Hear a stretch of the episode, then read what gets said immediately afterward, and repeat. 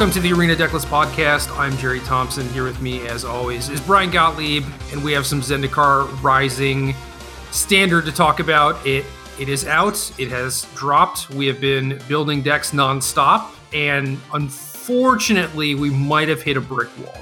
Do you think that's the case? Uh yeah, yeah, yeah, yeah. Uh, day one, it feels like we have come up against it. I, if you follow me on Twitter, you certainly have seen me going off a little bit. I mean, from a deck building perspective, the set was awesome. I had so many, so many ideas, so many of them looking very promising, strong, interesting, uh, really exploring all the themes of this set and previous sets, just covering the entire map of possibilities. And then we started playing, and I opened up Scryfall and I scrolled through all the decks I had built during this time period. And I was like, yeah, ninety-five percent of these are completely invalidated and there's no way you can possibly do this. Yeah, I, I kind of had this same thing happen where uh, I watched a lot of the streamer showcase and was paying attention to like the decks that people were posting and writing about and stuff like that. And then when Arena, you know, finally dropped without issues and I was able to play. What a battle I, that was. Yeah, that was not great either, but whatever. We we got there. We got there. I, I started with some non-ramp decks and was like, you know, play a couple games. Okay, this maybe has promise. And then I built a, a very rough version of like a Lotus Cobra, Omnath, Genesis Ultimatum deck. And I went from like zero to plat one without losing. I think I lost once, you know? And it's just like, ah, oh, this is gross. Not again. Yeah, not again was kind of what was going through my head. So when we were doing the build up to the release of this set, and, and basically the the first tweet I made after watching Games of Magic be played in new standard, and it started, I watched some Versus Live. Corey was playing the red-green landfall deck that I was working on against Ross playing like Bant, Omnath-y type stuff, and both Lotus Cobra decks. And within about ten minutes, it was super clear to me that if your deck couldn't kill a Lotus Cobra, it was not playable. There is no possible way you could ever think about bringing it forth in this standard because the card is just capable of absolutely absurd things. So I'm cool with that. That's fine. I, I actually tweeted I thought that was a beneficial thing for the format because now you have clear points of engagement. You're supposed to challenge Lotus Cobra. And then once you challenge Lotus Cobra, you can move forward with your plan. The problem is also everything else surrounding Lotus Cobra, though, and it's it's not as simple as just containing that, because if you don't contain Lotus Cobra, you lose on the spot, and if you dedicate too many resources to containing Lotus Cobra, you lose two turns later. So you kind of got to pick your poison. Lotus Cobra versus Growth Spiraler Uro is definitely a pro of the format, right? We we agree there. I think so. But... But when your opponent plays a Cobra and you're like, oh, well, I probably have to take the turn off to kill that. And then they play like a Dryad of the Elysian Grove and make another land drop. And you're like, hmm, I'm getting like a little bit further behind now. And then you play some three drop and then they escape to the wilds and just kind of like go off a little bit. It's like, oh, all right. Like, I don't think anything that I do really matters from here. And that's sort of the problem where if you killed Cobra and then your your problems were solved, that'd be great. But that's not really the world we live in. I mean, granted, a lot of people are building their decks in such a way where if their Cobra gets killed, they are very slow and probably aren't going to be able to do anything, right? Yeah, you just don't uh, so, have to do that at all. Yeah, so I, I'm not I'm not claiming like the the list that we're playing is the best or that like Dryad of the Elysian Grove is absolutely one hundred percent going to be in the best version of the deck or whatever, but it's just like one of those sequences that sort of like adds to the problem and compounds things, and it it makes life really difficult for anyone out there trying to do something fair. Well, before we get too deep into discussing this deck, I figure I should read out the deck list just so people have an idea of what I'm talking about. Uh, so this is Uh, ramp deck that Brian and I are pretty close. We're, we're a few cards off at this point, but uh, four Lotus Cobra, four Tangled Florahedron, four Dryad of the Elysian Grove, three Rada, Heart of Keld, four Uro, Titan of Nature's Wrath, four Omnath, four Escape to the Wilds, four Genesis Ultimatum, two Glasspool Mimic, one Balaged Recovery, two Spikefield Hazard, four Shatterskull Smashing, four Turn Timber Symbiosis, and then I believe eighteen land with uh, no Triumphs. And then uh, my sideboard is Mystical Dispute, Elder Gargaroth, Redcap Melee, Spikefield Hazard, and Valakut Exploration, which might be bad and should maybe be Chase. I'm mostly the same. I have Terror of the Peaks, one less Uro, one less Rada, but it's close. It's close enough that I wouldn't worry about the differences between our lists. We agree on the fundamentals. So I, I have a Thassa's Oracle currently to kill with, but it might be worse than Terror. Terror. I was playing. I was yeah. playing with. I was playing with Terror most of the time, but I was just drawing my deck anyway. And there were situations where just having an Oracle would kill them on the spot, and I wouldn't have to juggle with like, oh, I cast all my creatures and then Terror's at the bottom or whatever. But okay. Terror, Terror is obviously a better card, just like in a vacuum, you know. Yeah, a little bit better in those resource-like games, but I like where your head's at.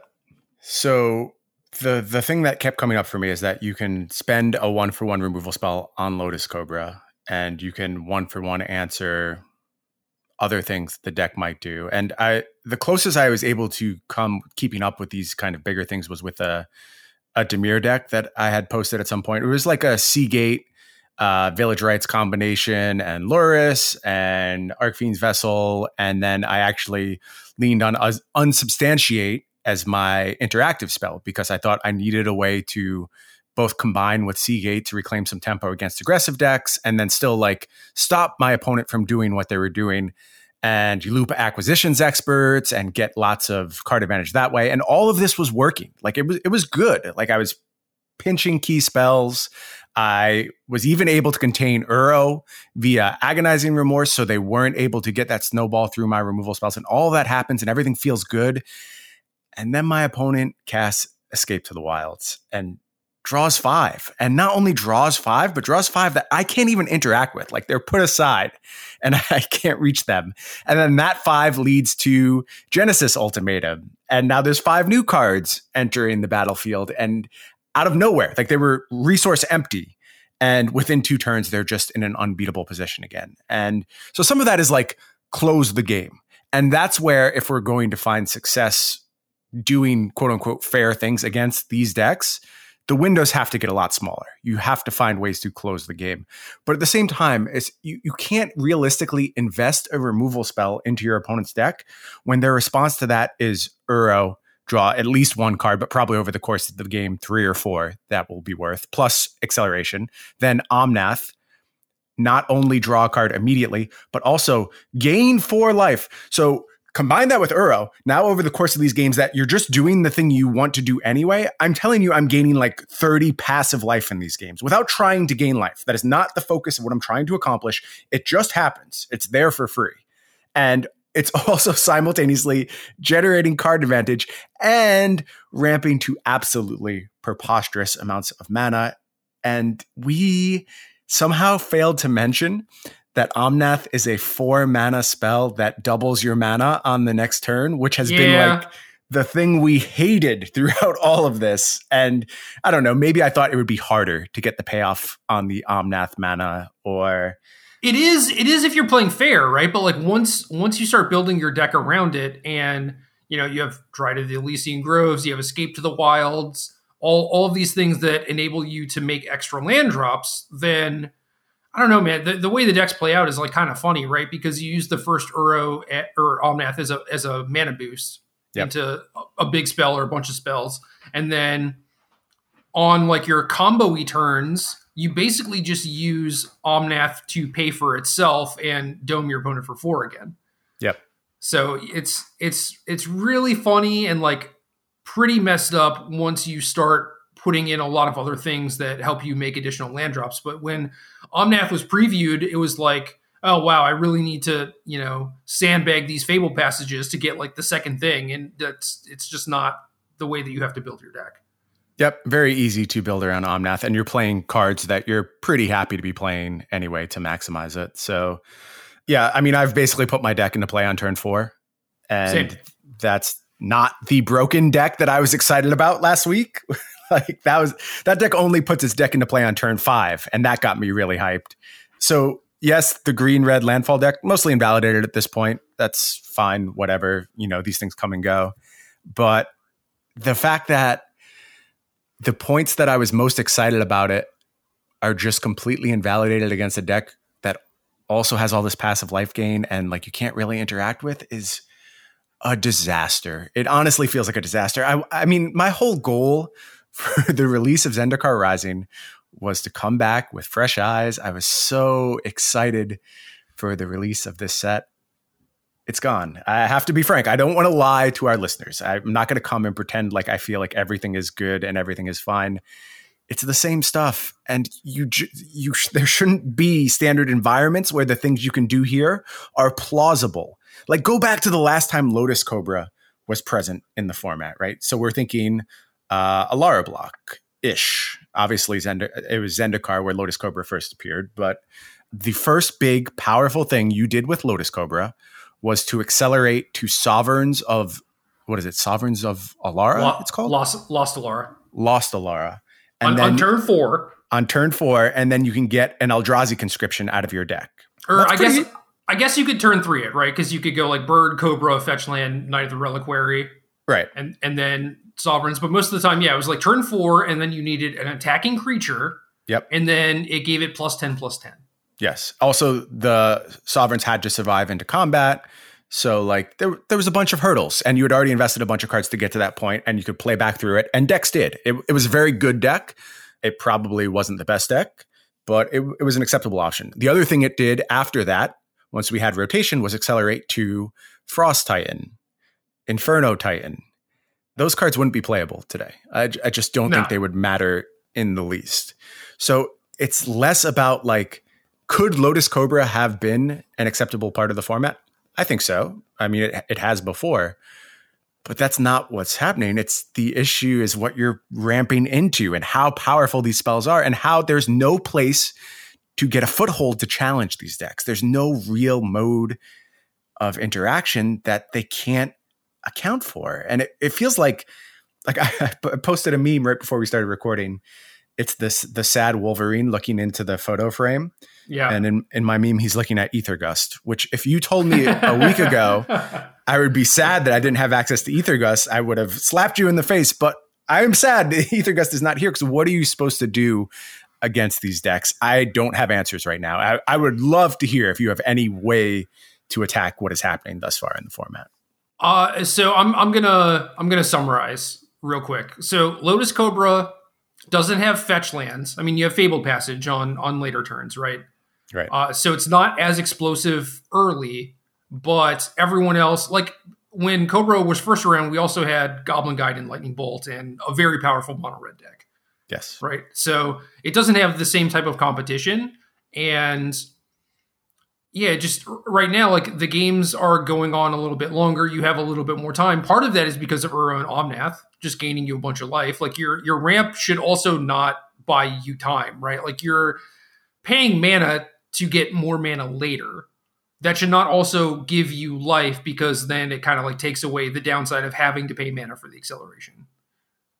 And then there are things like Escape the Wilds and Dryad, which just allow you to keep going on your combo turns. And the, the decks before were like play a fetch land, like Dark Ritual into a thing. And now you're just, you know, how much mana does your Lotus Cobra make over the course of a game or a turn? Too much. I, I mean, look, not even like this context, but if you go to the truly broken contest, like back to the red-green landfall deck, I had my Lotus Cobras generate hundreds of mana. And yeah, certainly they can do similar things here. Like I have, like I said, put basically my deck into play on turn four. And most of that is on the back of Lotus Cobra continually finding more and more lands. Right. I mean, it, it got to the point where we're playing the uh, Cologne D F C yep. to, to make more Cobras on our combo turns and stuff. So yeah, uh, that, that, so all of that is kind of the problem, which means that just killing the Cobra doesn't necessarily slow your opponent down. And we have Blood Chief's Thirst and Shock and stuff like that. But like, it's not like we have as good or as lean of a mono red deck as we did back then, or like any sort of aggro thing. It's like if if you spend your turn two killing a Cobra, that is a significant cost to you as as any sort of person who's like trying to put aggression on your opponent. Sure. Whereas before it was like, okay, you know, I'll bolt your thing and play another one drop, not a big deal. But we we don't really have that luxury anymore. So Cobra is is definitely way more dangerous. And also, like, in addition to Uro and Omnath just gaining life, like, they're also just big bodies on the ground, right? So that's kind of locked up, too. I mean, mono green can kind of attack through that stuff, but it still takes a lot of work. And basically, I think that you need flyers. Like, you you need rogues, and rogues actually has, you know, removal and counterspells, disruption. Mystical Dispute is still pretty good because it tags Omnath and Ultimatum. Mm-hmm. And... you know, granted, as the Ultimatum player, you should probably board those out against someone who's playing Mystical Dispute, right? But, I mean, it, it's still a fine counterspell against things like Escape to the Wilds. So, I, I think that the ground is is mostly locked up, and there's not a whole lot that you can do about that. I mean, I've seen the the party decks get some draws that allow them to just kind of, like, power through it, but... I don't know. A lot of these ramp decks also aren't playing all that much interaction at the moment. I mean, we we kind of shifted our decks a little bit to play like Shatterskull Smashing and Spikefield Hazard just because of Cobra Mirrors. And right. Other players are playing Bone Crusher Giants and stuff like that. So like now the stage is kind of set. People are realizing that they need to interact, and then it makes these party scenarios less likely to happen. So I'm not sure that that's like a great plan going forward, but I do think that rogues being... this sort of like tempo evasion disruption deck is a viable plan. I just have been underwhelmed with the clock coming out of any of the tempo-y, disruptive-y type stuff that you're mentioning. I Carver. think they, yeah, I don't know. I played against some Mind Carvers and pretty easily invalidated the life they were gaining. Like I, I know what you're saying in theory, and those decks are going to be harder to build than the vomit my deck into play on turn four and turn five, because you have to find the right balance of threats and removal and answers. So there's certainly space for them to come together. I, I just keep thinking about, I wish I remember who made the tweet. I, I think it was a Japanese player, and I wish I could credit them appropriately. But someone mentioned that in the new era, the best litmus t- test for whether your deck is powerful enough to exist is whether it can mulligan to five and completely shrug it off. And I don't think rogues can. I mean, like, there's no real persistent sources of advantage I mean, there. Is is that tweet entirely accurate though? Like, how many how many games are like w- with with any deck really? Are you just like, oh, mold, mold to five and one? You know, it's like. I think that's definitely true for older formats. If you're talking about like historic, pioneer, modern, stuff like that. But like for standard, I mean, we're still trying to cast five mana spells. Like mulling to five kind of like messes up everyone, you know? I I don't agree. I mean, I, I think these decks can absolutely recover from those scenarios. It's not it's not that you're fine. You're not happy to mull to five, but like mull to five should be a virtual death sentence. It should be almost impossible to win from that scenario. But like Uro into Omnath is going to win a ton of games on mulls to five. It's it's not hard to recover from those scenarios. Whereas if you're, and it's not to say like you think you're going to be doing that. It's just supposed to be a litmus test. Like if I were in this scenario, could I realistically come out of it? And I think there are a few a few decks that can say yes to that, but the ones that can are the ones that generally take over the format. And you can go back to old standard too, and I think that applied. Anything Growth Spiral into Nissa, yeah, I, I want them on multi five. It was no problem. Or Hydroid Crisis Rebuilding. All of the most powerful decks, I think, check that box over the course of the last year or so of standard, and all the decks that came and went sort of failed the test. So, I, I agree that most of those decks passed that test, but I think that has more to do with just like standard being more powerful than like these decks being fine mulling to five. Like, yeah, obviously you can like mull to five with fires and like, you know, still do stuff there, but it's like you'd still prefer to have seven cards, right? Absolutely. And, and maybe I'm doing a poor job like expressing the test. I don't I don't think it's supposed to capture that at all. It's just supposed to be like the baseline of, is this deck powerful enough? Yeah, yeah. That that might be fair versus like actually it playing out in practice. Yes, correct. Yeah, but I mean, even so, like the aggro decks, right?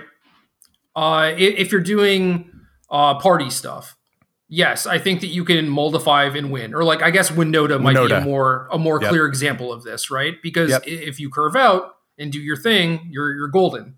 And party, I think, is mostly the same way, except in, instead of it being like a two card combo, you know, obviously you need a bunch of different moving pieces. And I think I think that rogues can win certain matchups, you know, but yeah, it definitely cannot.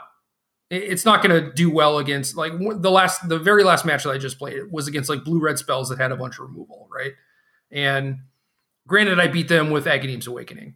That's, you know, kind of how you draw it up. But yeah, like that deck against ramp, you can go like one drop, two drop, counter a couple things and like beat you down. But like against any sort of like attrition based thing, like yeah, you don't have the power to make up for it. It's not like you're you're playing Omnath, right? Right. So I I get that. that kind of plays, but I don't know, in a world where like most people are keeping seven, like that, that whole thing, the, the heuristic doesn't matter all that much. Okay. Yeah. That's a fair criticism of it. It just has rung true for me in most things I've tried to put together, which is why I've been really into that philosophy, yeah. But it's kind of besides the point. I mean, there, there's no question though. The Genesis Ultimatum deck checks those boxes. Like you can rebuild very easily. And that is why we go back to the point of like, you're not answering this deck on a one for one basis. So what are you doing to actually pull ahead of them? Yeah. So I guess, I guess the problem for me with that deck molding to five is that it is very resource intensive. So if you are gold fishing, then it, it doesn't matter. You know, you can very easily mold to five and like still do your thing. But when you're faced with interaction, that's when it gets a little bit trickier, a little bit more difficult. But what's the interaction? Well, so so say that you have like Cobra, Dryad, uh, Escape. You're pretty light on resources overall. You're banking on your Escape to get you there. And, you know, maybe they acquisitions expert you and kill your Cobra. Like in those scenarios, you obviously want more resources, right? Right. Yeah, I guess I'm like certainly slanting things towards the Uro Omnath side of things, right? Okay. There's certainly plenty yeah, of yeah. cards that do not recoup from those scenarios well. But like I said, it should be almost impossible. And I think there's plenty of ways you can put together hands that can do that, which is scary. I mean, it's just a frightening position to be in on the other side of the table.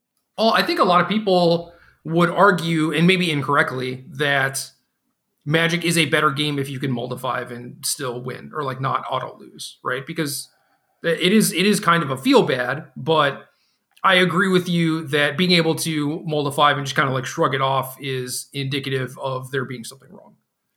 Yeah, it goes back to like the goals being good, like the goals of double face cards to open up more games. It, it sounds really good. And the goals of the London Mulligan just giving us more games, really, really good. But the actual implementation, I think, leads to scenarios like this, where it's just a battle cruiser style of Magic who can race to their absurdly broken thing first. And uh, right now, Genesis Ultimatum is far and away in the lead. Yes, it is. It, it's definitely got some problems for sure. Uh, just like the card itself, you know, but like the ramp package is so strong. It's like, you know, if, if people start taxing your resources to make it harder to get to Ultimatum, or there's like main deck Mystical Disputes or something, it's like you can pivot so easily. Mm, main deck Mystical Dispute is probably the thing that needs to start happening if you're trying to be any other deck right now. Being able to counter both Omnath and Ultimatum for one mana, that seems like a good way to get ahead. You're starting to now win the resource battle a little bit. So I'm in on that card one hundred percent. Well, it it also allows you to play more of a tempo game too, right? It's I mean, yes. if you if you spend like a neutralize on an Ultimatum, it doesn't really matter because you're you're neutral as far as like, you know, your turn three, turn four mana spent. But if you can dispute and play some other threat, then, you know, you're actually taking steps towards getting ahead and winning the game. Yeah, that's a nice step one. I like that as a starting point. And there's definitely a few decks that can put together a nice clock and keep dispute around. Rogue's very good example. I think you could probably do something like that with Mutate and like just a ton of creatures. And then for Mystical Dispute, you could probably put together a reasonable clock.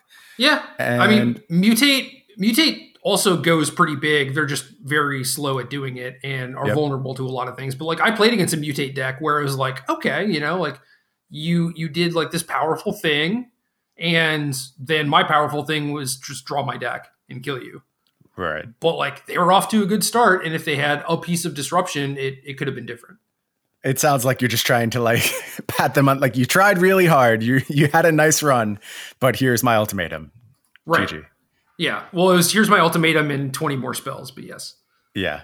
Yeah. So I would check out Mutate as a starting point. Like I said, the Dimir stuff. I don't I don't even know if it has to be rogues. I like the Seagate Village Right stuff is strong.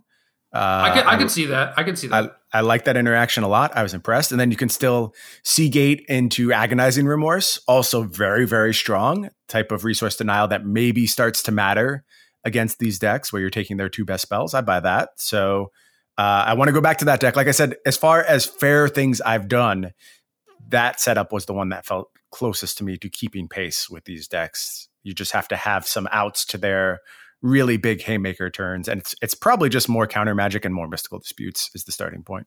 Yeah. Uh, one of the things that I wanted to try but didn't get around to kind of because of the extended downtime and everything was just like Skyclave Apparition in general, where they don't have a whole lot of interaction in, in their decks. And being able to use that as a way to both develop your board while also get rid of a threat or like, you know, some big blocker appeals to me to the point where I think that, you know, maybe white, black humans could, could get it done, but you're also like locking yourself into attacking on the ground. So I'm not super high on that aspect, but Apparition for sure is definitely one of the cards where it's like this, this is, this is good against this archetype, you know, if this is what you're trying to do. Yeah, Apparition has impressed me too, uh, specifically out of the Winota decks. It's been very strong as a way for them to get some interaction in their deck that's jammed with creatures and have another uh, attacker that can trigger Winota. So good call on that card. We were both pretty high on it. Ha- has been meaningful, even if uh, the format has outclassed it in a bunch of other ways. Yeah, and I, I don't know. I, I don't necessarily think that it's all the format's fault. Like, obviously, that is pretty bad, but also building decks with Apparition, it's like, man, all these decks seem like a couple cards short. And mm. maybe uh, Winota is not. And I, I mean, it, it definitely is not. You can certainly put together a fine Winota deck, and maybe that is just going to be stronger than doing any sort of humans-related stuff. But I, I don't think it's like the format's fault that Apparition might not see a lot of play. It's, it's just like the lack of actually good white aggressive cards, and just mm. the fact that attacking on the ground is pretty bad. Yeah, aggressive cards in general are having a hard time right now, and the idea that you can like, I don't know, play a big dumb creature doesn't make any sense to me whatsoever right now. I I have no interest in slowly reducing your life total over multiple turns. I will kill you in one shot, or I'm not going to bother. And that pushes towards like Embercleave being one way to do things, but that probably goes along with one Winota as far as the most explosive way you can do this stuff. And none of this sounds like a format I really want to participate in. So uh, yeah, I, I guess that's just the reality of the situation, and we have to do our best to figure it out. Yeah. Uh, so you're, you're like resigned and kind of ready to give up. I think there's a little bit more to explore still, and there's a, a few more things on my bucket list before I actually just uninstall Arena. But I don't know. It's it's also interesting to me, like, you know, building the ramp deck and trying to tune it and find the best version. And I thought I was like going down a great path that a lot of people weren't. And then I just I sent you my list, which I very rarely do because it's like, I don't know, this this is one that I thought was good and ahead of what everyone else was doing. And then you sent me yours and we're like, I don't know, five or ten cards off. Yeah, a lot of the same ideas. And I, I think like maybe that's a fine place to move this cast. And I, I also just like want to respond. Resigned is a little much. It's it's not that I'm like, it's not that I'm over it. I am I am still interested. I am still hopeful. It just feels like I'm doing the same thing again yeah. when I wanted to do something different. Yep. And that's hard. That's hard to stomach. Like it, this has been a, I said, this is the most important rotation in Magic's history. And I think I stand by that. Like the last year has been tough, and I really wanted this to turn a new leaf. So it's not even like in the abstract, if this deck just existed, maybe my complaints would be completely different, and I wouldn't even be putting out a negative podcast. I'd just be talking about how cool it is that you can do this Lotus Cobra, Genesis Ultimatum stuff. I don't think so, but like maybe that's plausible, but coming off of the last year of ramp, ramp, ramp, ramp, ramp, ramp, ramp, I wanted to attack and have combat matter and have creatures be able to stand on their own value as opposed to the value of the card they bring along with them or the combo that they unlock by virtue of being in play. I just wanted them to matter for their stats. Like, go back to our discussion of the the Rogue Nighthawk, and like, I don't I don't think I ultimately put it on my top ten list because I'm like, how does this creature that's just going to attack and block ever matter? And now having played for a bit, it's like, yeah, I, th- I think I was right. I don't think this creature, despite its ludicrous stats, can matter until this format is about something completely different. So I I have been playing some rogues, and it, it has been good, but definitely against non-ramp decks. Right? Yes. Yep. So it, it's kind of awkward, but it's also just like, all right, I have this, you know, six three Death Touch Lifelinker, and it, two years ago, it would just be, wow, that's game over, you know? And yep. Now I'm just like, all right, I have this six three Death Touch Lifelinker. Uh, how do I win this game? It's just like, it shouldn't be that hard. They have know? an Omnath, three Terror of the Peaks, two Lotus Cobras, Dryad. They have four cards set aside with Escape from the Wilds, and I have to beat them with my six three flying light. No, no. I mean, obviously at that point I'm very dead, but right. just even, even you know, playing against like the, the party creature decks or the blue-red spells deck I played against, stuff like that. It's just like, this should just be lights out. Why why am I attacking for six lifelink and then they attack me back for ten and like draw five cards or whatever? It's just like this Magic is so weird compared to where it was. And I I agree with you. I want I want something to matter because of its stats or, you know, the fact that it has flying or first strike or is a Danto Vanguard or whatever, right? And now we have like Seasoned Hollow Blade and it's just like, you know, whatever, I'll, I guess I'll play a four toughness thing, you know, yep. and or I'll I'll just take twelve from that card, but gain it all back with Omnath. So who cares? Yeah. Yep. Point made. Anyway, ramp deck specifically, or I guess not even ramp deck specifically, but like format also helping the ramp decks. How do you feel about the D F Cs now? Because I feel like if I could do the top ten list over again, I would have a lot of D F Cs on that top ten list. Well, I had them as my number one and two card, so I, I am mostly happy with that. The problem is that the black decks can't they can't compete with what's going on on the ramp side of things. Like, they are the biggest victim of all of this. So yeah, I mean, th- so they're they're attacking on the ground and trying to like nickel and dime you out, and it yeah, just doesn't matter work. With all the life gain. So nope. So I'm hopeful still at some point Agadeem's Awakening can really matter because like abstractly, I do think it is the most powerful of the double face cards, but it has underwhelmed thus far by virtue of format context. Emeria's Call, uh, I've done some like of the Felidar Retreat stuff, the Bant Retreat stuff, and that deck seems fine. I would certainly have it second fiddle, third fiddle to what's going on on the Omnath side of things, but I've been impressed with Emeria's Call and its versatility of just being your end game combined with a mana source.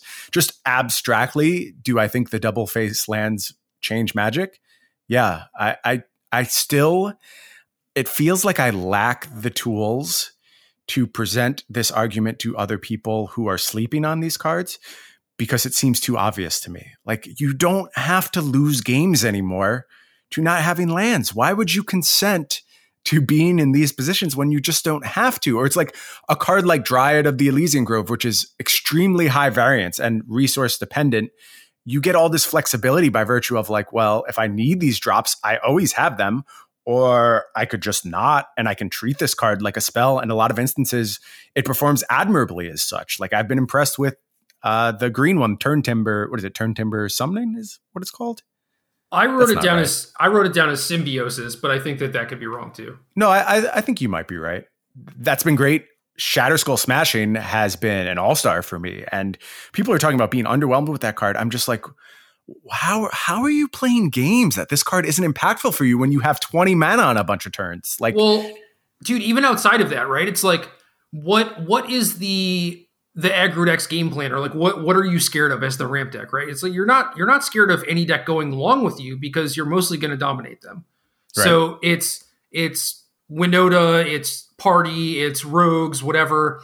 And, you know, turn four killing two creatures with this is not that uncommon, and obviously it scales super well into the late game. And yeah, this is one of the cards where I'm just like, eh, it seems like slow and clunky, and like, is this actually going to do anything? And I started with zero in my list, and I have four, and I, I just don't think it's particularly close. And I mean, obviously there's like Lotus Cobra considerations where it like kills that on the cheap, or like relatively cheap. Yep. But yeah, just having a land that's also just like, no, nah, I'm, I'm going to, you know, kill your two best things. Like it's, it's just absurd to me. I've cast, I've cast that card a ton. I've cast the green card a ton. And I, I can't, you know, say what you will about the rest of them, right? It's like, I cannot imagine playing the ramp deck without four of each of those cards. I just can't. It's, it's strange. Like, when is the three life lost going to matter in the context of what we're presently doing? It's, it's just not, it, it almost can't. And if it does, I have found plenty of ways to play around it. And, you know, people talk about them being suboptimal with Uro, and yeah, Uro can't put them into play, but like, you know, you have Uro in your deck, so you just prioritize playing these ahead of your actual lands, and you'll, you'll find lands to put in play for Uro. It hasn't been a problem, especially if you are generating enough resources. And that's where I wonder if maybe some of the people who aren't high on these decks are, or aren't high on the double face cards are failing a little bit, is that they're not getting themselves into position where they can really take advantage of being just resource flooded. And part of that is Escape to the Wilds, which, if you want to talk about the card that benefited the most from rotation that previously existed, to me, it's been Escape. It's been an absolute all-star in every deck I build. And it was what was missing in my first drafts of Red Green Landfall too. As soon as I added a bunch of copies of that card to my deck, uh, it's, it became it's busted. Much, yeah, it became much better, much more consistent. In the context of everything going on in this format, you're getting paid on your Omnaths, you're getting paid on your Lotus Cobras. And like I said, you benefit from having these double face cards when you're resource rich, because now you are both flush with mana and choices to use them as you're best rewarded for them. So maybe there'll be a land a lot of the time and you'll get a bunch of triggers, but they also just get to be the best creature in your deck, a two for one removal spell. I just feel like I'm taking crazy pills when I'm fighting this battle with people who aren't high on these cards. So they're not that much worse than just playing a basic. They're just not. Because, especially in the context of this deck, right, where you don't have, you know, really many, like, turn one plays, if at all. Like, I've seen some with, like, Gilded Goose or, like, Spikefield Hazard or whatever. But, like, for the most part, it's like you play, you play a tapped on turn one. Obviously, you can make the argument of like, oh, I'd rather play like my other D F C tapped instead. Sure. Okay, cool. Like you said, when you're already gaining so much incidental life, it's it's negligible. And then you talk about the interaction with Rada and the fact that yep. pl- playing Dryad allows you to continue going off during your ultimatum turns. Like, you can build the deck where you're just like, all right, I want to hit seven mana and play ultimatum and then, you know, kind of stop there. Like, that's it. And because of what everyone else is doing in the format, that's not necessarily going to be good enough, especially in the case of mirror matches. And this allows you to ultimatum, generate a bunch of mana with like Lotus Cobra and stuff, play Escape to the Wilds, continue hitting land drops with Dryad. If you have Rada, you can make a bunch of land drops from your deck. And it, it turns this deck into a thing that like could maybe be contained into a thing that can't really be contained. And a lot of the reason you're able to do that is because you can play Dryad, kind of like make all your land drops, and then you need a payoff at the top end, and now you just have so many.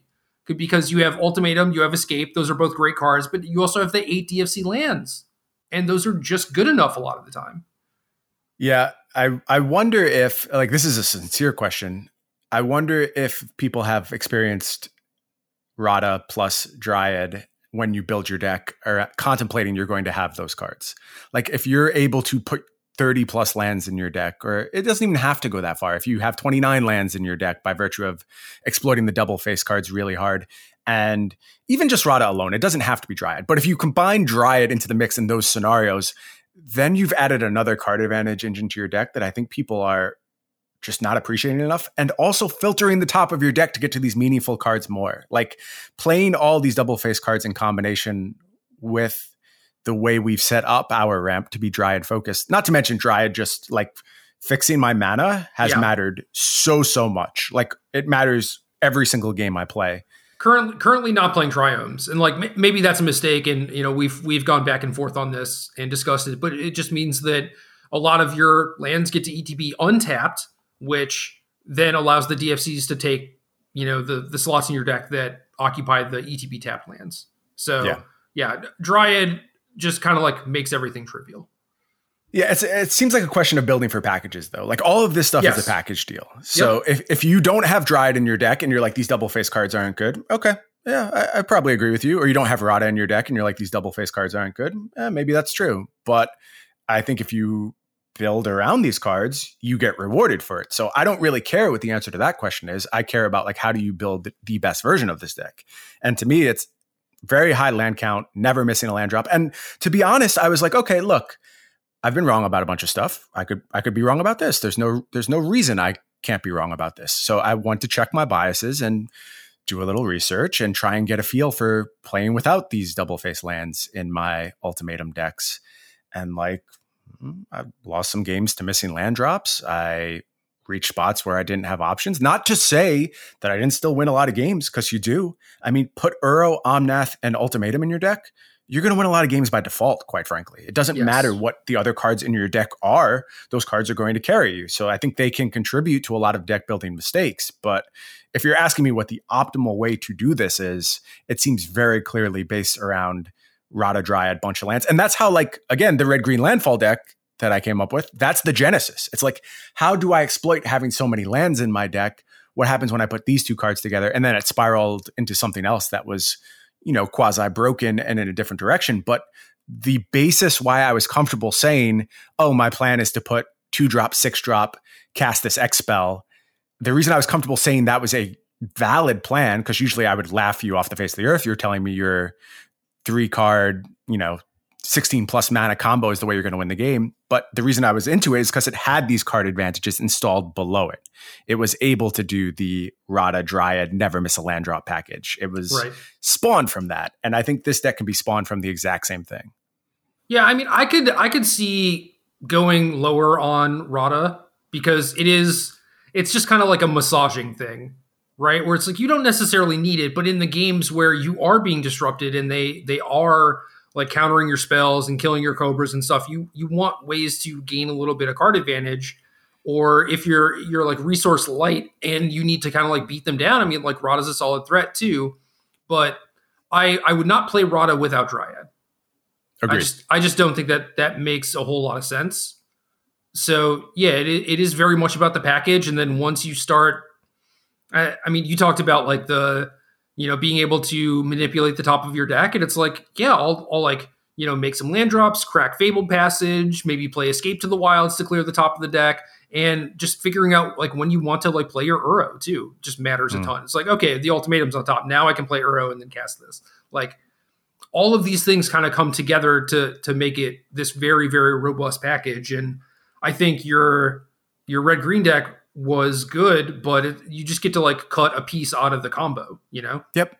Yeah, that's where I, f- I fell ultimately, is you ended up with like a worse version of the ultimatum decks, which is fine. Like, I still think I learned a lot from that process. And if things change, I, I won't say the B word. I'm not going to say the B word. If it, things were to change for whatever reason, you know, something weird happens and all the available copies of a card fall off the face of Earth and Arena, like, say, Uro, maybe.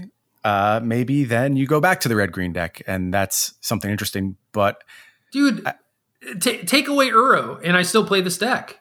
Yeah, that's that's what I was gonna say. I again, not wanting to have these conversations, but I yeah, I know, think, I know. I think if you got rid of Uro, you'd still have a problem on your hands, quite frankly. Well, well so so here's the thing: is like, you know, look, we we get the the questions that we do every, every week, right? And and one of them uh, was, is it Uro versus the world still? And the answer to that is kind of yes, because I think that these ramp decks are very strong. However, you're only playing three copies. Yeah. I, I just defaulted to four when I, I don't think that you necessarily have to. And I certainly sided them out a lot. And these decks would continue to exist even if Uro didn't exist. So it's like, Uro is not necessarily the problem here. Like, Uro was enabling mid-range mostly, and like also enabling combo decks like Wilderness Reclamation because of the gain life stuff, and it gave you a backup plan, and it's just like, this deck doesn't really need it. It doesn't really care. So you could you could take away Uro, and it's like, yeah, you just you want to play Dryad and Rada anyway, you know? Yeah. So who cares? It's not yeah. that big of a deal. I kind of agree with you, which is a scary place to be in, because what do you do if this deck is out of control? I don't know. I, I don't have an answer for that. Thankfully, I don't have to. Right. Uh, I mean, I, like I said, I'm not resigned yet. You know, I still, yeah. I still think that there's a lot of play, even if it's just like, you know, tuning this deck and building it and playing the games. I mean, I'm not sure how much of a lifespan it has in it for me personally, but right. playing these games is very interesting because you make so many micro decisions. Yeah, it feels almost like a legacy combo deck in that regard, where like you have to do everything purposefully and meaningfully on the lead up turns to get the maximum reward out of it. And also there's just spots where like you have to play your way out of insane situations. Like I played a game against Green Black Adventures, which honestly impressed me as a way to be like disrupt you and have a good clock. Like they just killed my Cobra a few times. And then Rankle was actually really, really strong in terms of managing like my engine pieces. Uh, and they were just throwing away like sacrificial fodder, like Lovestruck Beast tokens and things like that. And the game was, they put, they put a really great henge into play. They probably drew, I don't know, sixteen cards off their great henge. I won. I mean, I figured it out, but the, the path having to put together that game and figure out how to overcome all these advantages was super interesting. It just, uh, It's interesting once. It's not something I want to do every single time. So that's that's one of those games. That's a prime example, right? Of like if you just cast Brilliant Ultimatum or Genesis Ultimatum and got, you know, like three creatures, a land, and a spell, that would not be enough to win the game, right? No, like, I can't I, win without Shatterskull Summoning. Not possible. Yeah, like you you just like have to keep going in in those situations, I think, because other standard decks are like kind of doing it just on a different axis. Yep. Yeah. And you also get outs when like, so obviously the ideal thing is just pop off and put your deck into play. But if you build your deck in such a fashion that you have these redundant measures and the redundant sources of card advantage, if they are doing a good job of disrupting you, which this person did, Murderous Rider killing things, uh, I think Blood Chief's Thirst on top of Rankle, I, I just didn't have my pieces. I didn't have my stack of Omnaths and Lotus Cobras. So I had to really fight and claw and, and scrabble together something. Uh, and I think building the deck in the fashion we did allowed me to do so. Also, I'll point out too, I think our deck is more contemplative of the reality of where the format will ultimately lie versus yeah. like day one. Because if you're just playing like, I don't know, I don't want to disparage any decks, like just random aggressive deck. You play Uro and you play Omnath and you were beating them no matter what you did anywhere else. So it doesn't really matter. But when you start having to win these mirrors and find a way to win these games against people who have done things like killed all of your resources and used Rankle to keep your engines off the board, then you're really going to get paid by building the deck in the fashion that we have. Actually, here's here's a random question that might have nothing to do with anything, but were you playing best of one or best of three? Three. Okay. Because I, I didn't remember seeing this the sideboard in the screenshot that you sent me, but yeah, I had uh, a pretty rough sideboard, and I mostly stole yours after we Gas. put our list together. I, I didn't send you my sideboard because I think it was just like basically some placeholder stuff at that point. Yeah, I I, I started with like I don't know, like negate and just the, these cards that like didn't really matter. And it was like negate very very quickly became Mystical Dispute, and yep. then. I very, very quickly added a bunch of Elder Gargaroths because that's that's Love another it. thing where it's just like, oh, people are trying to beat you down and you get to stop trying to do your combo thing and you just jam this thing and they lose most of the time. Yep. So I, I like where the sideboard is now and especially for the future. But yeah, it, it's it's going to be interesting the next few days. I'm I'm curious. Like I, I've been paying attention to what lists are getting posted and like, you know, the things that people are doing and like Top Mythic or whatever. Uh, at least for the stuff that is actually getting shown to us. Uh, and it is interesting. It doesn't seem like a lot of people are really playing this, though. That probably was true. I, I didn't do the same research. I, I trust you, though. But today, there is some small standard action going on. There's like PAX Online, maybe? Something yeah. like that. Another set of events. Uh, and there were some deck lists from that, and they are infested with okay. Omnath. Okay. Infested, and it's what's doing well too. It, it's like very quickly distancing itself from the pack. That's great, and again, kind of like makes me laugh as to like why no one else wanted to write about this card, but whatever. Yeah, well, that'll that'll be a mystery. Um, Cedric messaged me too and was just like, Omnath lol. Well, this is a fine point for me to bring up. And if it wasn't such inside baseball, I would really call the podcast this week the following title. Janelle was right. My wife, Janelle, yeah. looked at Omnath, read the text, looked up at me and said, that card's going to have to be banned. So, I mean, okay, right is going to stretch too far. I don't know if it's going to have to be banned, but spot on. It's a very silly card. And I, I guess like redoing my list now, we talked briefly about this. I would have to put it as the number one card in the set after Lotus Cobra, which like we don't do reprints, but it would be Lotus Cobra one, Omnath two if I redid it now. And then it would be a stack of double face lands behind that. Yeah, see, that's the thing. It's like, I don't, a lot of it has to do with the heuristics we use for how we order and rank the cards. Right. And Omnath is, you know, very clearly just like in, in this one archetype, obviously it is popular, will be popular, whatever. But what actually enables Omnath to be in these decks? And like Cobra is certainly part of it, but also I think the D F Cs are a big part of it, but maybe that's just not true because people are doing it without them. Yeah. Yeah, you can kind of do it either way. So yeah, maybe maybe it is number one.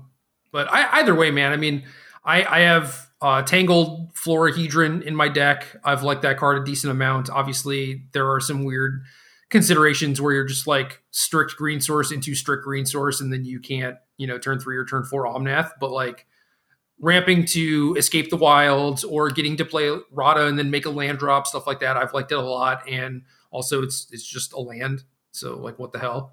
But like, you know, that card's good. Obviously the mythics are busted. And like, I, I kind of said this when, when we were first talking about them, where it's just like the D F C lands should not be, you know, like seven mana cards. They just shouldn't be. Yeah. You're saying for like format health, you would prefer they have smaller right. effects. Yeah. Because you, then you just, you know, load up your deck with a bunch of mana sources and then you have payoffs on, on having all that mana. And it's just all wrapped up into the same card, and just it doesn't make a lot of sense to me why they would do that.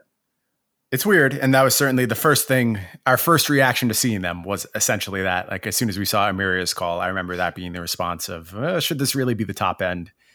It's so hard though. Like I feel like I lack appropriate context to evaluate these things because I'm just seeing them in combination with Lotus Cobra being played on turn four.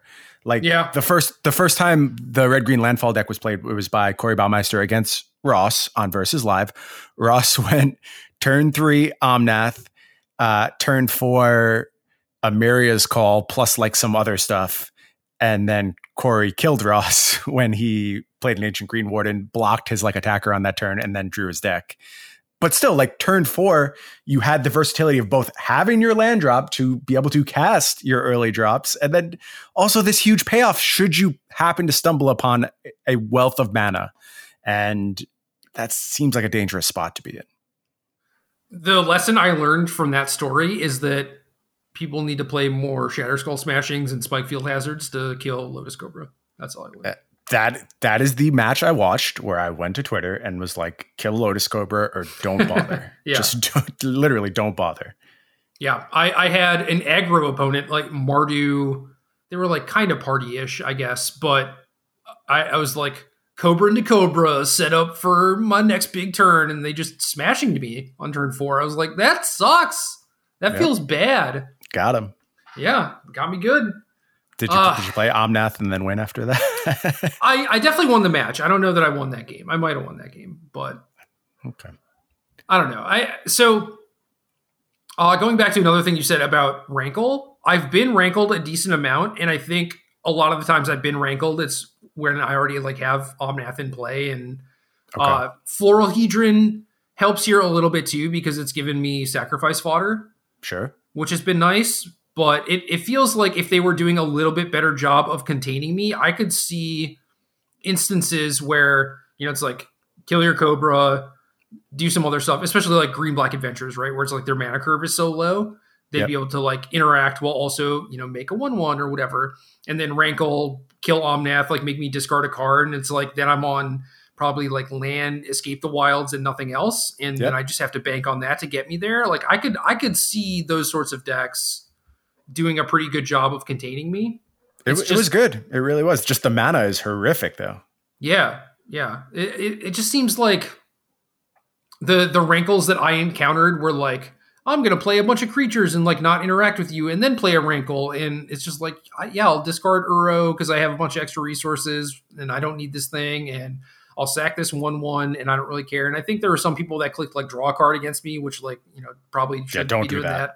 Nope. You know, but I, it, it was, it was at that point where it was just like, they couldn't contain my resources and clearly they weren't going to win with what they had. So they needed to do something else. So maybe it was right for them to do it, but it was like, oh, okay. Genesis Ultimatum. We, But yeah, Rankle Rankle could be good. Rankle and a bunch of stuff. I could see that.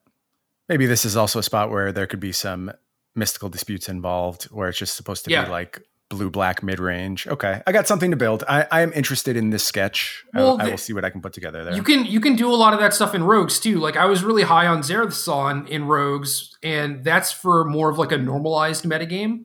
Mm-hmm. And with the decks that I've been playing against, it it hasn't been very impressive. Like Ink Eyes is pretty impressive against people playing fair, and like no one is playing fair, right? So yep.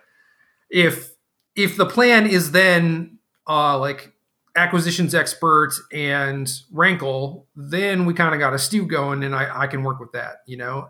And if we're sticking to like the beatdown plan, I do think that Rogues is going to get to a point where Dispute is a main deckable card, which should also help its cause. But mm-hmm. we're from what I've been playing against, we're not there yet. But if you know, people are registering for tournaments and they're all playing ramp decks, then that's great. I should just, you know, be doing that in tournaments and not on ladder. Yeah. Uh, well, different metagames, obviously, and we'll have to see once the first big tournaments start popping up what does well. It's going to be interesting, man. I don't I don't think we're going to see a lot of Felidar Retreat uh, because stuff like that, like everyone else mostly goes over the top of it. And yeah, I, it gets, I played, it gets outclassed. Yeah, I played against some weird decks that were like Urian Omnath with like Scoot Swarm and Felidar Retreat, and granted I, I lost a game to Scoot Swarm, but that's only because it was like post-board and they were also disrupting me, you know. But mm. yeah, for the most part it's like those things those things are cute, they're good, they're powerful, but it doesn't compete with the tr- you know trying to kill you on your ultimatum turn. Yeah, going back to like the gripes, if I'm griping about the state of standard Magic, it's the ceilings are just too high. Like at some point they close out all the reasonable ways to respond, and all this stuff, which sounds really cool, making a bunch of Felidar tokens, doing Scoot Swarm stuff. It, it all sounds beautiful and wonderful, but like the reality of ultimatum lying at the top of the format, or even like Omnath, it, it doesn't have to be ultimatum. It could be Omnath just pushing out these absurd things, or even Shatterskull summoning, or excuse me, uh, Nahiri's lithoforming, if that's where you end up. The fact that there are these hard ceilings that just invalidate everything that can happen around it is really the thing that grinds my gears a little bit. It's eating up too much space for creativity, and I would like to reclaim that. Yeah, I, I agree with that too. It's like, you know, kill your thing, acquisitions expert, rankle you. That would have been a good plan three years ago, and it just isn't the case now. And It, I don't know, maybe we just need to just even stop considering that those are options. I you know? Look, next set, yes. It's very clear that we have to stop doing this because that's not what Magic is anymore. And maybe this is the other part of the conversation that we never have. Magic's doing better than it ever has. And maybe it's because of this. Like, I hate it. I don't like it, but somebody obviously does who's buying all these Magic cards. So if that's the case, I'll be a dinosaur. I'll shut up. I'll go play different formats and accept that this is the way Magic should look for the benefit of everyone else around me. Just not the sentiment I see, though, but I, I shape my reality. I, I have the people I interact with and the people I talk with, and a lot of them have been playing Magic the same length of time that I have. So that certainly influences their opinion as well. But if in general this is the best thing for the game, that's fine. I'll, I'll take my lumps. I'll figure it out. And, uh, do my best. I'll, I'll I'll come up with the weird, quirky decks on the side. I'll become tier two point five deck guy. That's fine. I'm I'm happy going into that spot. Yeah, I, I'm not. I still want to find the best thing, but it's just like, oh, you know, Blood Chief's Thirst is very aggressively costed, and like it's like who cares? Who cares? That is the correct answer. Uh, they're they're just gonna like draw five cards and make ten mana. Like it doesn't matter. Like, obviously you need it, right? Like, you need to kill Lotus Cobra or whatever, but it's like, I don't know, in the grand scheme of things, it's like you you could play Shock and Dead Weight. Like, it, it, who cares? It's all replaceable. All right. I think that's about enough belly aching and complaining from me for one week. I, it's time to go to our listeners and take a question. Of course, every week we go to our lovely patrons over in our Discord uh, and ask them for their burning questions. And we do our best to get them some type of trinket in reward for their fine service to our podcast. And this week's question comes from V S K. And V S K wants to know, what are your plans for the deck lists that magic dot g g will post? Gerald, hit us with that announcement that magic dot g g dropped on us. Well, I had to I had to look up what the hell they were talking about. So uh, from Dave Humphreys in R and D. Hi, Dave. Starting September twenty-first, we will begin publishing deck lists that have put together long win streaks at platinum rank or higher in M T G Arena's ranked play ladder. The goal is to supplement deck lists from tournament results and social media with additional That's promising. Us. That's yep, us, Jerry. Yep, they're talking about us. Yep. With additional promising deck lists for inspiration. That's why I was like very loud and very highlighted when I said that. We will publish these deck lists once each week on the new deck list hub on magic dot g g and plan to increase the publishing frequency in the future. Uh, we'll be publishing lists from standard rank, traditional standard rank, historic, uh, traditional historic, like we do for Magic Online Leagues. We will be posting an example list for each category of deck that share a minimum of cards, you know, blah, blah, blah. All lists published will have won at least six consecutive matches. And this is kind of where it gets weird. Player information, like your M T G Arena username, will not be associated with these deck lists. If you're concerned about a deck you play being shared this way, you can change a card in your main deck before you reach six or more consecutive match wins, even swapping to a different basic land version or a new version of another card in your deck will suffice. I I liked everything up until that.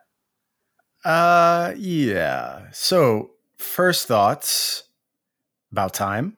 Uh, I mean, the genesis of the Arena Decklist Twitter account, and I guess our eventual name change, was just like, nobody's doing this, so looks like it's time for us to do it. And I, I don't want to take any credit for it. It's entirely your idea and your doing.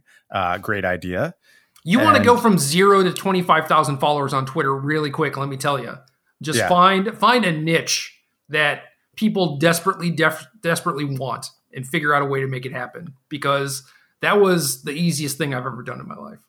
Yeah, so there's no question this is something there is a market for. We have proven that. And I am glad that there will be some sharing uh, officially, because we capture what we can, but we're reliant on people to come to us. And, you know, some people don't know about us. Some people don't like us. And that means we miss things and we don't have access to all of the hottest decks. Where it does get weird, like you said, player information leaving out your Arena username. I don't think that's good. I, I think you should share people's accomplishments. And I know, like, getting started in Magic, it mattered a lot to me to see my name in the Magic Online decklist dump. A lot uh, of I, a lot of people have been like, my decklist got posted, or you know, yeah, like you know, my cool. my name is there, right?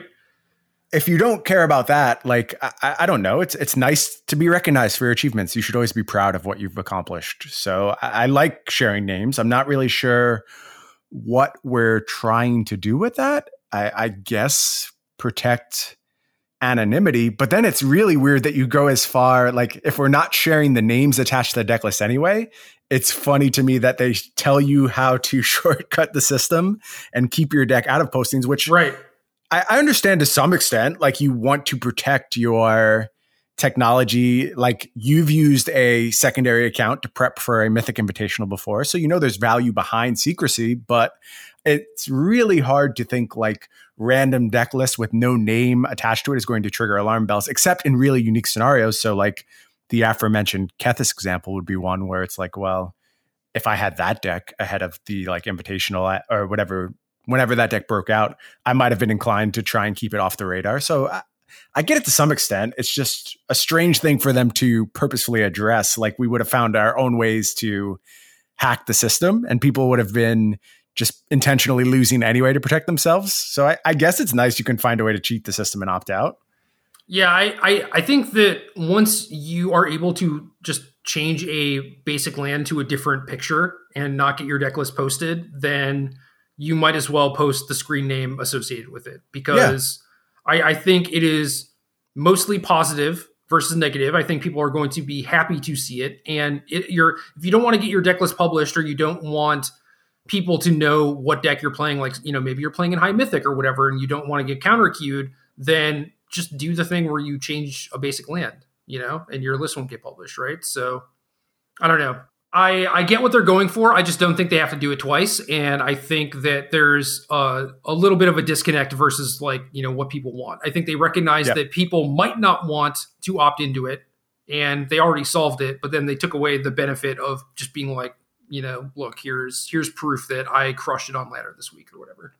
Agree with your assessment. Give us back the names. That's that's my stance on this particular announcement. And otherwise, everything else seems fine to me. One of the things we talked about when it comes to data and Wizards' decisions around data is we've always made the argument that, like, this is inescapable. You you can't prevent this information from being disseminated at this point because of the nature of our world and our society. So wouldn't you rather, as Wizards of the Coast, take some steps to reclaim it? And it was like when Frank Karsten stopped got getting data. It seemed like a really poor move because Frank was someone you could count on to present data meaningfully and always have, like, a take as to what this means for the format and how it can move forward. And I don't think it was hurting you to give Frank data, and it was strange when they took it away from him because he was kind of like in their system. So then data was produced by non-reliable sources who could interpret the data in a way that suited their agenda. And it just makes sense to me to bring more of this back in-house. You know, maybe this is the way you deal with the present problem. You, you see a deck in uh, this deck dump, and it's not clear to me whether they're going to publish everything representative with six plus wins, but it seems like they just have some creative discretion and they're not really being super clear about it. So they could use that to try and shape some perceptions, which, like, sounds dirty, but I actually don't hate it at all. I think that's a net positive for them to be able to take some control over the data again. Yeah, I agree with that. I mean, the the, the whole premise of this is more, more data, I think, is good.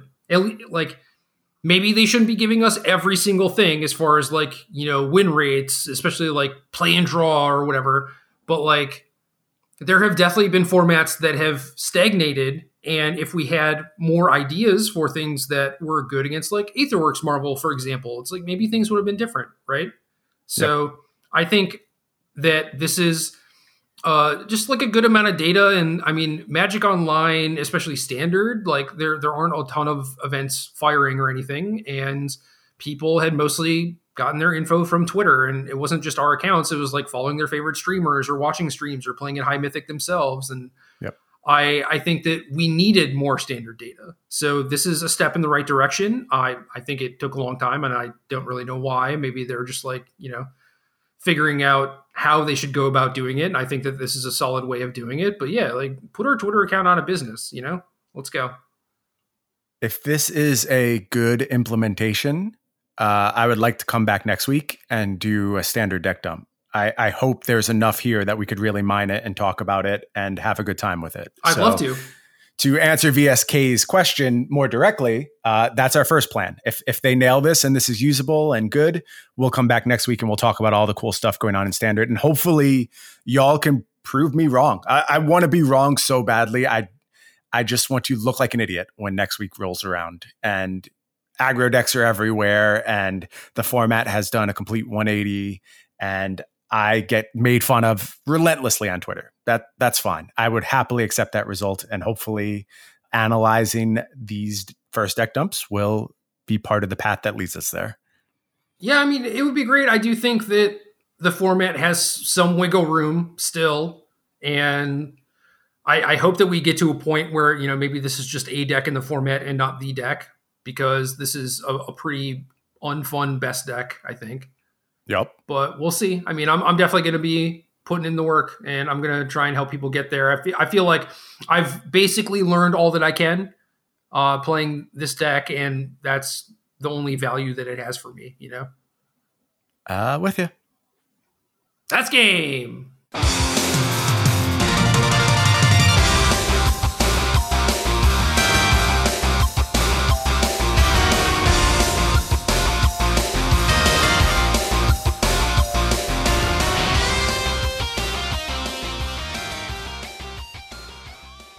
Good luck.